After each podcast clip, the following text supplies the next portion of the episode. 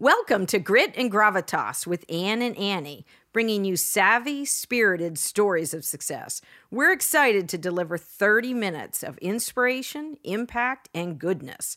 We'll be bringing you guests and friends from around the country who have very special work and personal journeys. I'm Ann Deeter Gallagher, your co host with Annie Carnathan, and this is Grit and Gravitas. Let's go.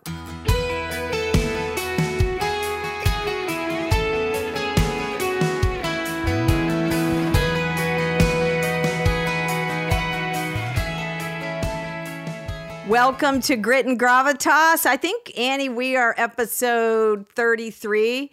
Uh, it is always a good day when I spend with you, and we have a super special guest.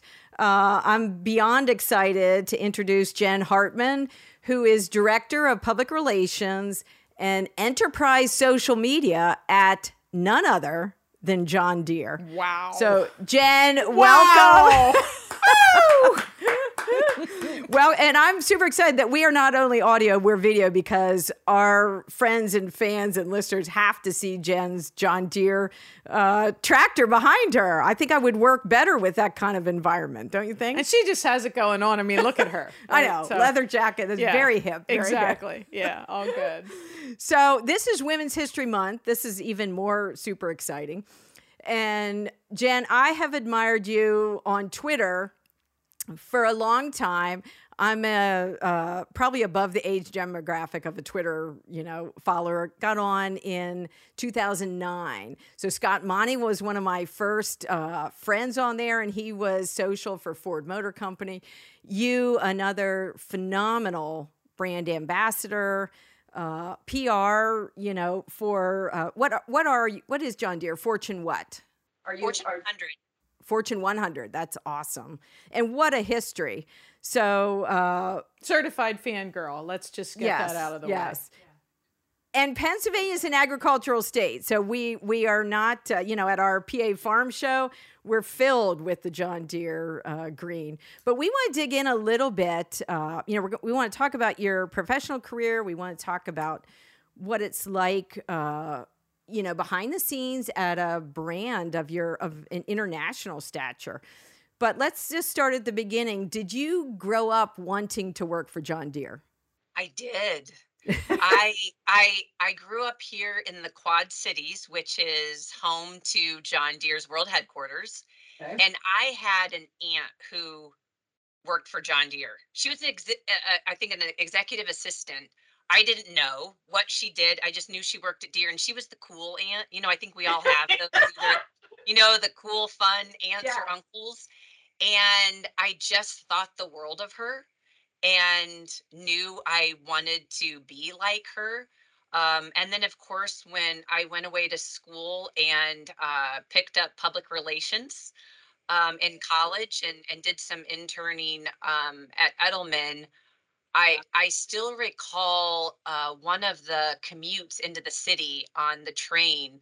I was reading, you know, back in the day when we had like print newsletters from our yes. uh, alumni, I was reading the alumni newsletter and I thought someday I'm going to be head of PR for John Deere. Wow. I still remember thinking it. Um, it took me a while to get there. had had uh, you know a few diversions along the way, but um, here I am, and um, boy, it's been a ride. So, based on those diversions, Jen, because this is my first question, how do you stay that course with essentially a goal, a dream at that point so early when life is going to throw you off the rails? What what was the what was the passion behind that? How in the world did you stay focused on that dream? You know, I I've noted this on my Twitter profile before, um, but I have never used my head. I've always thought and followed my heart. And it's okay, just, wait, business vitamin right there. Business vitamin. it's okay and maybe recommended to follow your heart for these things, for your career especially. You know, I, I always say um, following your heart can get you hurt, um, but it can also lead you to tremendous rewards. Oh my, yes. And one of the diversions I actually ended up in is that I interviewed for a role with the United Way here in the Quad Cities area. And when I interviewed, um, one of the lead volunteers on the board of directors was the head of communications at the time for United Way. And I'll be honest, in my head, I was thinking, oh my gosh, if I got this job, I would be learning through, with, and for, you know, the head of communications for Deere. And that was really my motivation at the time when I did get offered the role to take it. I ended up sticking with United Way for nine years because, Oh, again, my heart fell in love with the mission Right. and the great work that United Way does for its communities. Ultimately, um, it kept me connected to Deere and, and did pave the pathway uh, towards eventually working there. But um, again, it's just never it's never proven me wrong. Uh, it had it, it has always led me to where I need to be um, in the right moment. No, that's amazing. So you obviously love your employer, you love the brand, you embrace the brand. Uh, what have been some of the challenges as as you started on the PR trajectory? And I know from research you you came into the director position in what March 2020. March 2020. Okay, and I think to uh, well, we've hit the two year anniversary of when you know World Health Organization uh, declared it a pandemic. But uh, what were some of these challenges? I'm, I'm I can't even imagine what you went through. Yeah, here's what's so interesting, and I tell this story um, quite a bit. But my predecessor was in the role as director of PR for 21 years at Deere, and so was really one of those um, staunch, traditional PR practitioners, Right. and really focused primarily on reputational risk, mitigating those risks, did not have a strong interest and, and nor was it really part of Deere's culture to be proactive, to, to be out in front of issues, to be speaking to social, political issues, um, and, and taking a, a, a stance per se. Right. I sat down with him on February 28th of 2020 before he retired. And I said, in the event Deere were ever to face a significant crisis, Oh my goodness. Oh my oh word. my goodness. would it be okay if I reached out to you? And he said no. I did not see that coming. He said no. And looking back, I believe two things. One, he was ready. he was ready for retirement. But number two, I really believe he wanted me to, to stand on my own.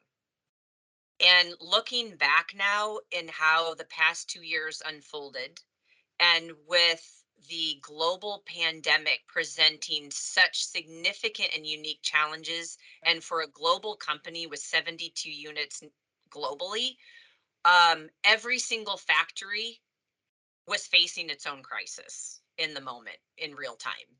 And so I'm thankful now that it I did not have that lifeline, that I needed to stand on my own, demonstrate my own strengths, skill sets, um, and and really aim, gr- gain some really valuable trust um, with peers across the company. And there was no there was no blueprint for that. And in in and I think to to to loop this back around, you had to use your instincts and your heart to go through something you hate to hear the word unprecedented, but but just extraordinarily difficult, even every hour. Well, it, and for two years, right. you know, it was the global pandemic. It was the murder of George Floyd. It was the the chaos and strife around the election of 2020. supply it was chain. January 6th. Uh, it was the strike that we had this Right. past fall, and now we have the war in Ukraine. Oh, So there's no let up. There is no let up. There's no roadmap. I think we've all seen it's not exclusive to Deere. The world has changed. Yes. How media covers events has changed. How employees look to their employer for guidance, direction, a position on Right, on right. political, social issues. How society now looks to brands to solve significant issues and to take action that will help address those issues. You know, there's there's research that came out of the Edelman Trust Barometer here a couple months ago that increasingly because people trust politicians less, mm. they're looking to CEOs and brands to solve societal issues and challenges and problems.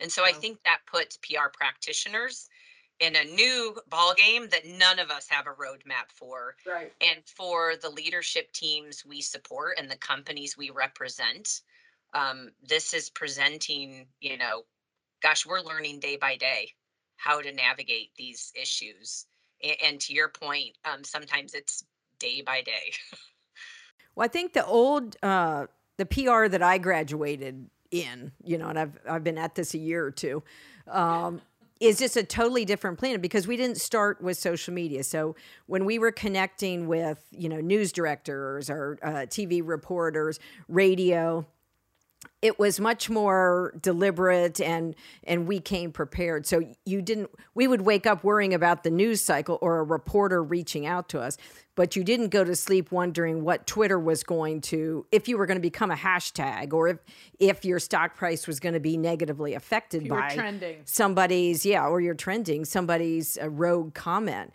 So tell us how did you navigate i mean you've got you're working with international media after you've you know had all the the experts at the table and you've formulated messages and responses but then you have this unwieldy uh, social platforms out there. And uh, how did you navigate that?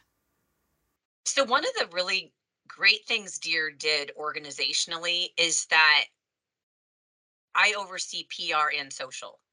And even before me so put them together. social was in PR. And I, I talked to colleagues and they don't have that benefit. right right. And in my opinion, social is the pulse of news. totally And it's the pulse of the trending topics and what the conversations, Twitter in particular, will Mhm. tell you what people are caring about when.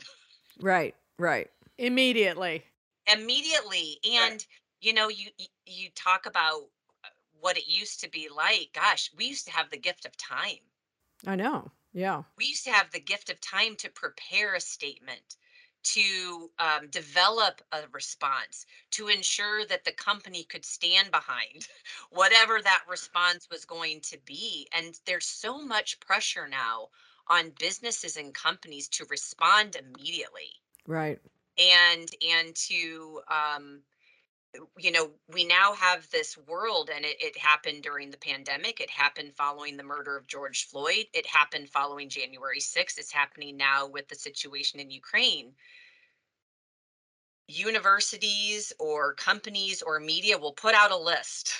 Yes. And they will start ticking down here are the companies and the actions they've taken or have not taken right, Right. and it becomes this this this clicking top this you know clock of who is doing the right thing and who's not Right.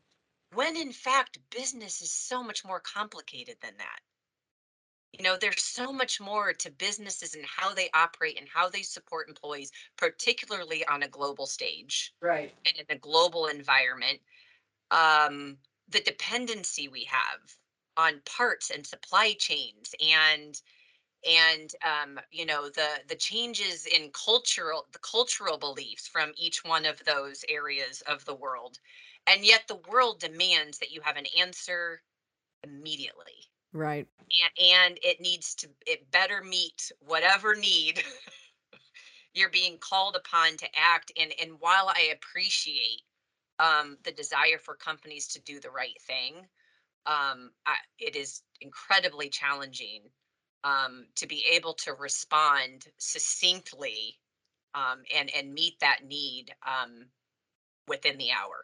Right. And i think Now- that's probably the biggest challenge that that i face is that pressure to respond so immediately So for for um, one of our goals at Grit and Gravitas is to shorten the learning curves of those younger than us. So you know, for me, that's that might be uh, the twenty something, you know, who's choosing a major, deciding where they want to intern, or, or really choosing what brand they want to work for. so what what advice do you have for the younger person? And I'll say in our industry, PR, and Annie's in media too, so it would be one, you know, maybe one uh, bucket. Um, I would say first go on Twitter, follow you and follow the brands and see see where what they can learn. But um, these are you just really have to have a mastery of your corporation and the values and the principles. These are things you can't tweet immediately, like you said. That this is heavy, uh, heavy content to put out there. So, what advice to these young people might you have? One of the best pieces of advice I got when I got in this role from another PR practitioner, older and wiser than I am, that is probably a business vitamin, is that you have to start building your pain tolerance. Oh, good. Good. And you have to build pain tolerance as a brand and as a professional. Um, the world is is fairly unforgiving right now. Right. but they are unforgiving momentarily.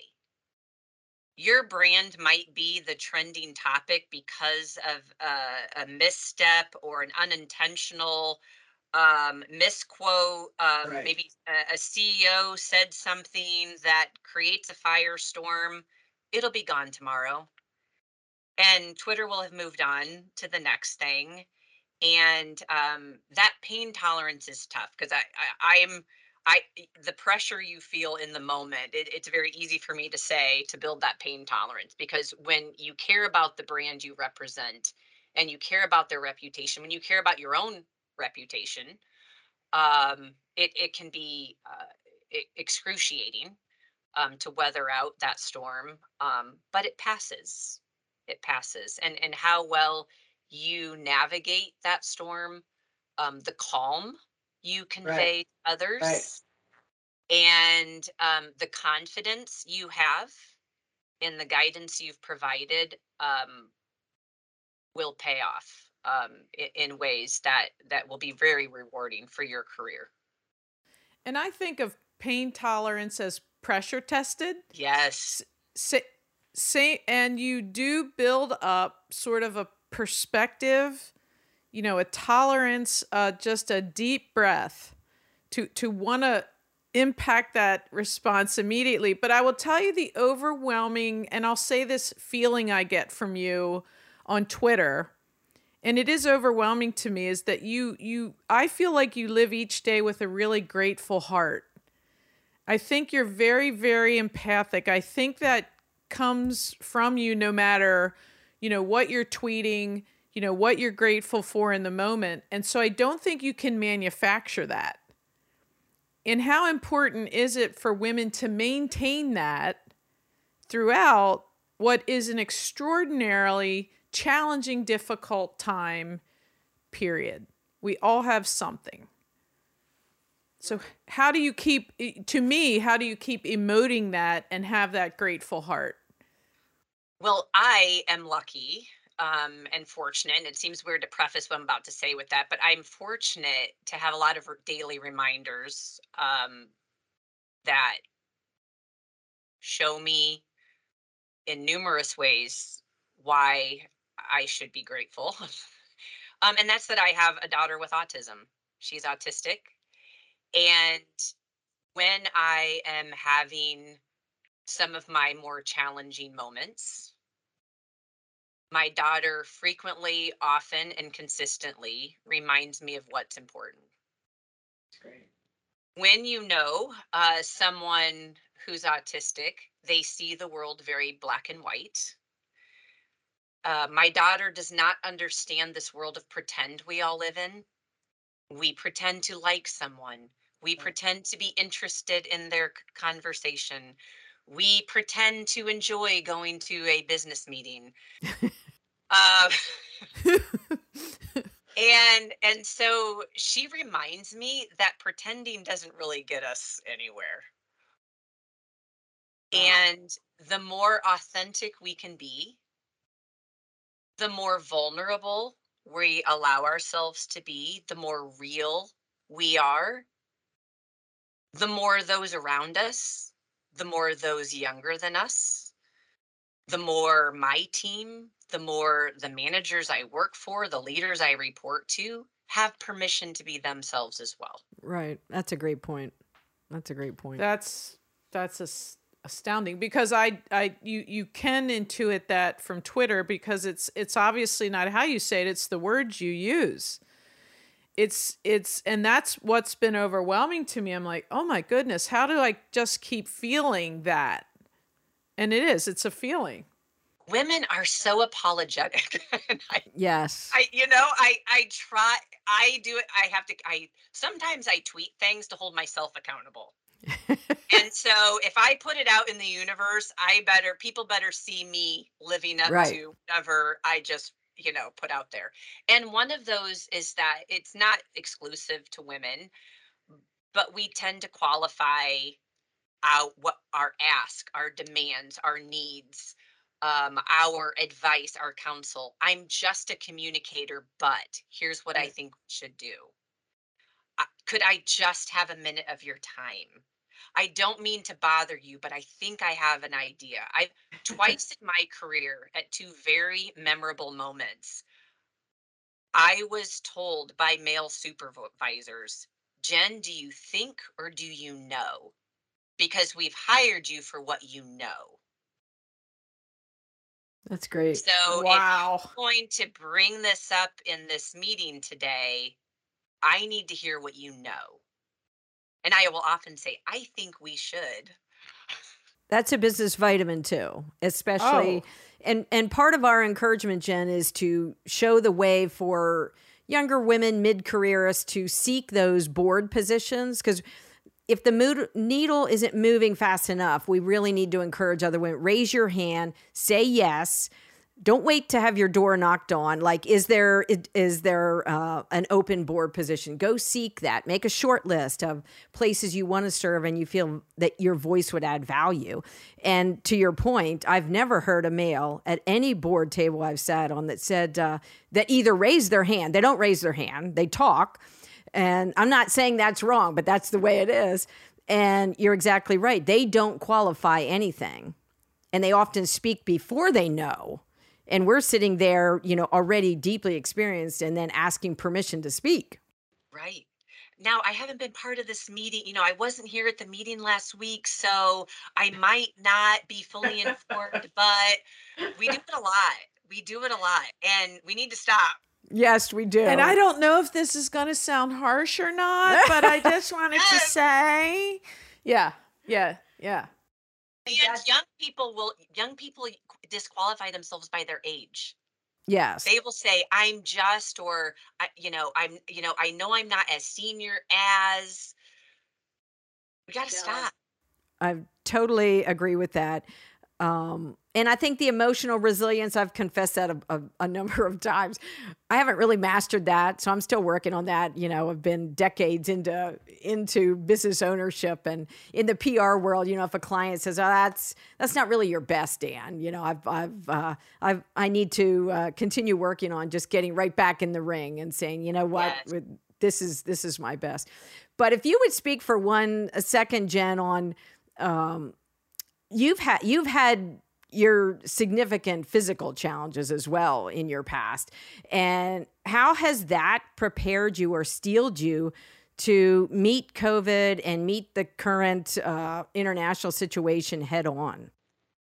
So you brought up something that is a bit of a anniversary for me. Um, Eleven years ago yesterday, I Oh, had wow. surgery to remove a brain tumor Wow. that had wrapped around um, my vagus nerve, which, by the way, controls your vocal cords, which also controls your ability to swallow. Right. So your vocal Wow. cords close to allow food, um, you know, to to go to go down the right pipe. Right. And um, that surgery um, meant I ran a really severe risk that I would no longer be able to speak or be able to eat or drink. Uh, and I'd have to rely on a feeding tube. And I had about three months pre surgery to really take stock of my life and my career. Um, simultaneously, not knowing if it was benign or not. It was, um, thank God. Yes, thankful. But genuinely taking stock of how I spent time outside of the office, where I put my volunteer hours, and what the result was when I woke up from that surgery, and while I had a few challenges for a while, um, knew that I would be able to speak and eat eventually based on how well the surgery went. Um, I resigned from every board I was on. I resigned from every volunteer role I held. And I started my own nonprofit.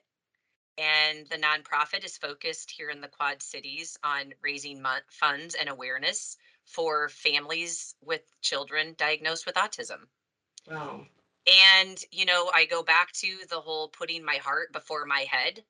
I was on all those committees because I knew it would be good for my career, because I knew it would look good on a resume. I could help. It was all worthwhile Right. effort, right? They, they it was all, you know, but some of the volunteering, you know, didn't really capture my heart or my passion. Um, and when I put my heart and passion and time and energy in work that meant something so incredibly important to me personally, it took off. Awesome. And and and I think that's a lesson as well. Um, when we check a box on that career path and we do what everyone tell tells us we should do, um, while it's important and will likely get you where you want to go eventually, you're not going to have as much fun doing it. Right. And that's a that's uh, a great business vitamin and personal vitamin too. I mean, we we get inundated with requests as a PR, you know, professional.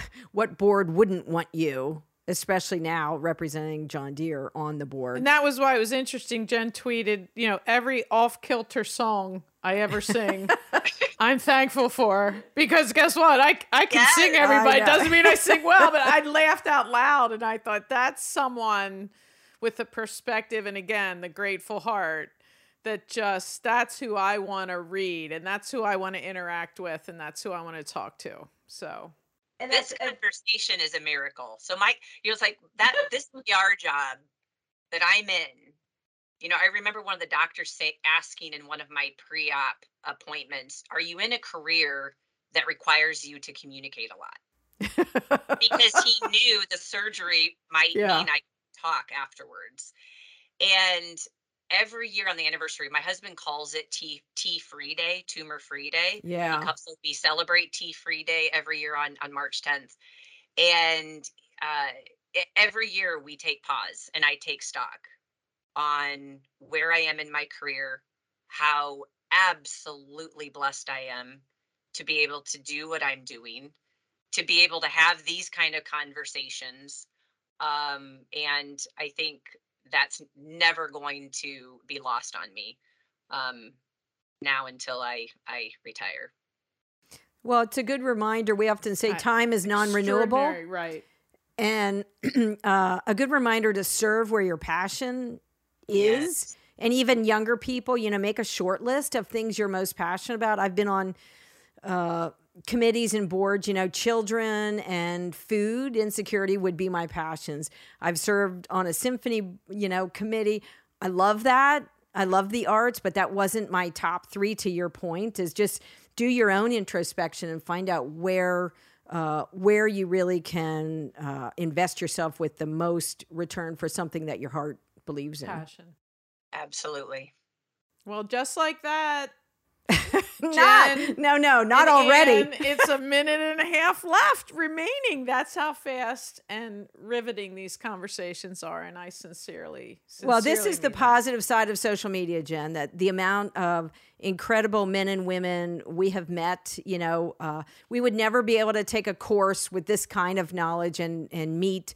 Uh, really create a sense of community opportunity for us to start a podcast uh, just a little over a year ago and we've out of our own curiosity we have met amazing uh, women like yourself and uh, Ginger Zee and uh, Miss Pennsylvania, a lot of amazing people. And where can we, where can our friends and listeners find you? On Twitter, my handle is at Jen Alyson, J E N A L Y S O N. Great, great, great. And please interact with that. You're going to be a better person for it. And to me, that's what I would love all of Twitter to be. I know. And we'll keep sharing our our fabulous John Deere family photos. thank you so much. Jen, yes. thank you. And I hope you have a great weekend. Yes. Have a high gear day, Jen. Thank you. And congrats on your all your anniversaries. That's uh, what what a blessing. Thank you. Thanks for listening. It's our desire that these stories will bring energy, ideas, and fresh thinking that you can use today. Subscribe to our podcast and follow us on Instagram and have a high gear day.